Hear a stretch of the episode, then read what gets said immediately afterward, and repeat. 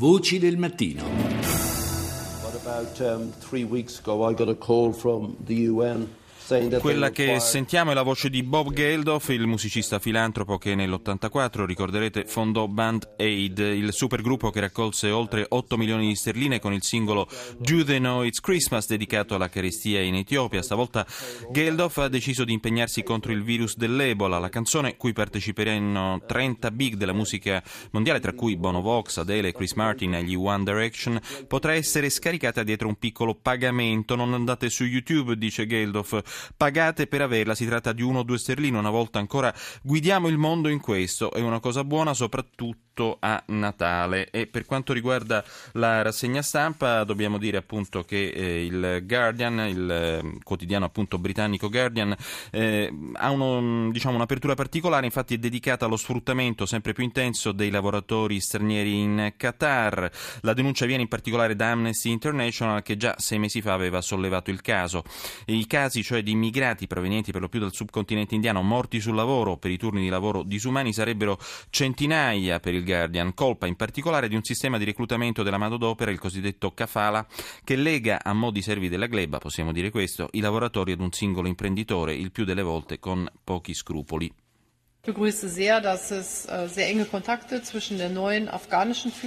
Durante la visita a Berlino sentite la voce del cancelliere tedesco Angela Merkel, del primo ministro pakistano Nawaz Sharif, appunto il cancelliere tedesco ha espresso profonda soddisfazione per i contatti intensi tra il governo pakistano e il nuovo governo afghano. Sappiamo, ha dichiarato la Merkel, che solo un approccio comune di Pakistan ed Afghanistan può porre le condizioni per poter combattere la minaccia dei talebani talebani.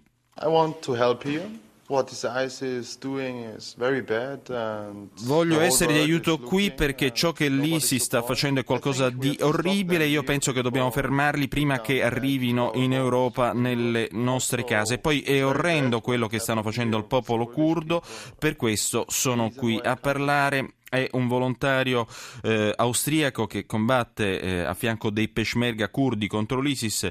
Eh, si tratta di un soldato, eh, appunto Benjamin, questo è il nome, eh, naturalmente non è stato fornito il cognome di questo volontario, ma sono molti appunto eh, i volontari che si sono uniti alle unità popolari di protezione, questo è il nome dei comandanti kurdi della zona di Kobane che provvedono ai loro bisogni base, appunto cibo, acqua, vestiti e protezione. E per quanto riguarda poi sempre la rassegna stampa, molto eh, spazio viene dato giustamente al New York Times all'accordo sul fronte climatico per la riduzione delle emissioni dei gas serra raggiunto a Pechino e annunciato congiuntamente da Stati Uniti e Cina. Ehm, ampio spazio d'altra parte anche riservato proprio al ritratto del leader cinese Xi Jinping, definito un uomo forte dalle forti ambizioni sia all'interno che a livello internazionale, capace soprattutto di accumulare in poco tempo eh, e in modo molto più veloce voce eh, dei leader che lo hanno preceduto, un, una grande quantità di potere. Ma eh, cominciamo subito eh, il primo collegamento appunto con Giovanna Botteri, corrispondente da New York. Buonanotte eh, Giovanna per quanto ti riguarda. Voi buongiorno.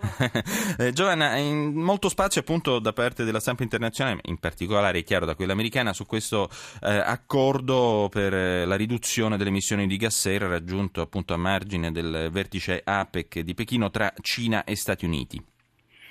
Sono due gli accordi, uno è, è, è, questo, sono due grandi paesi inquinatori, due paesi che non hanno sottoscritto gli accordi eh, di Kyoto. E l'altro importante, importantissimo accordo eh, è quello che è stato siglato tra eh, Obama e il leader eh, cinese eh, per togliere i dazi su almeno 200 tipi di eh, prodotti tecnologici, dal software per il computer eh, alla, alla, PlayStation, a apparecchiature eh, mediche di alta tecnologia. Mm. Eh, parliamo di un mercato di oltre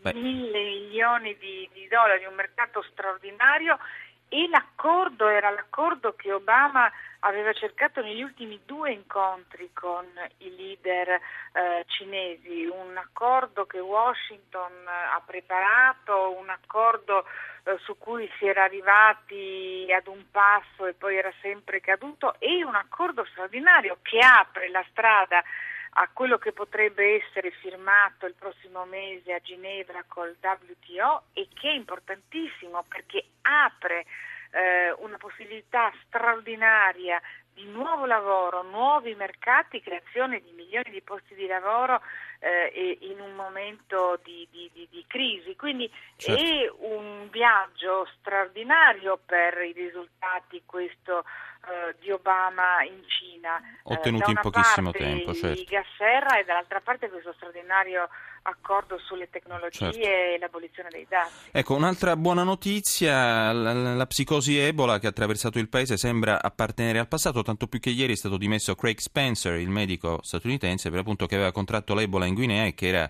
ricoverato all'ospedale Bellevue Hospital Center di New York dal 23 ottobre scorso. Guarda, è, è, è, stata una cosa, devo dire, abbastanza incredibile perché queste costruzioni poi le vedi nei film eh, quando a tavolino i gruppi di think tank pensano come organizzare la paura nella popolazione e ti assicuro qui è stato 24 ore su 24 radio e televisioni che hanno martellato sull'epidemia di Ebola, martellato al punto che la gente girava nelle metropolitane con la mascherina, eh, che il percorso fatto da, da, Spencer, dal medico, addirittura la gente non voleva prendere quella metropolitana, nessuno andava più in È un paese che ragiona un po' con la pancia, no Giovanna? Questo hai sempre sottolineato tu, anche come gli Stati Uniti e gli statunitensi spesso ragionano un po' con la pancia con la pancia completamente. C'è stata una psicosi da Ebola in cui sembrava che mh, mm, eh, il paese fosse eh, a un passo dal baratro. Ebbene, eh, devo, dire, devo dire, con le elezioni le televisioni, le radio hanno smesso di occuparsi come per incanto di Ebola. Abbiamo scoperto che in realtà ci sono stati dei casi di contagio che sono tutti quanti finiti. Eh, Spencer era certo. l'ultimo, ma gli altri, le infermiere sono tutti quanti guariti, che tutta la gente con cui sono venuti in contatto certo. non è stata contagiata e che di fatto non esistono malati, non esistono contagiati negli Stati Uniti. E che questo... c'è stata questa grande psicosi certo. eh, collettiva per oscurare la verità e che la gente continua a morire in Africa. Certo, grazie, grazie a Giovanna Botteri che pone appunto anche degli interrogativi sul ruolo dei media non soltanto negli Stati Uniti.